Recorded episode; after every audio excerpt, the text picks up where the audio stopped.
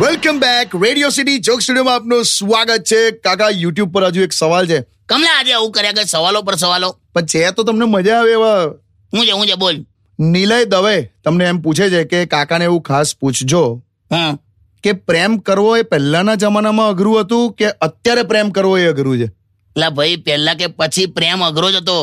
પહેલા છે ને હિંમત નથી અત્યારે કમિટમેન્ટ નથી હા એ વાત સાચી હા કાકા પહેલા પ્રેક્ટિકલ નતા અત્યારે વધારે પડતા પ્રેક્ટિકલ છે પહેલા બધું મેલ ડોમિનેટિંગ હતું અત્યારે ફિમેલ ડોમિનેટિંગ છે જો ને તું એ હા ખરેખર દિલ જોતા હતા અમે આમ જો હો દિલ જોતા હતા હૃદય સ્વભાવ હા પછી એક ટાઈમ આવ્યો લોકો ચહેરો જોઈને પછી દિલ સુધી પહોંચતા હતા અને અત્યારે તો ગજવા જોઈને દિલ સુધી પહોંચે છે આ મહેશિયો નહીં મારો હા તમારો સાળો મહેશે એ છોકરીને બે મહિના સ્કૂટી ચલાવતા શીખવાડી હા અને એ જ છોકરી કોકને પાછળ બેડીને ભાગી ગઈ બોલ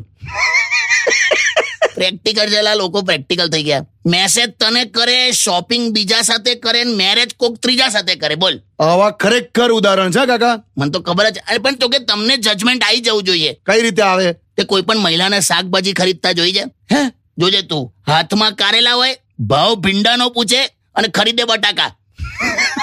એનાથી આવું કે જજમેન્ટ આવી જાય ખરેખર લા, અને તમને આટલું બધું ખબર છે પ્રેમ વિશે તો તમે શું કામ પેલી પિંકીની પાછળ પડ્યા છો બે તો લાવે બે ઘડી આમ પેલું ગલગલિયા એમ હું ગલગલ ગયા પરણેલો પુરુષ છું અને પરણેલા પુરુષને છે ને આમ સરકારી બસ જેવી જિંદગી હોય એટલે આખો દિવસ ગમે ત્યાં ફરે રાત્રે ડેપોમાં જમા થઈ જવાનું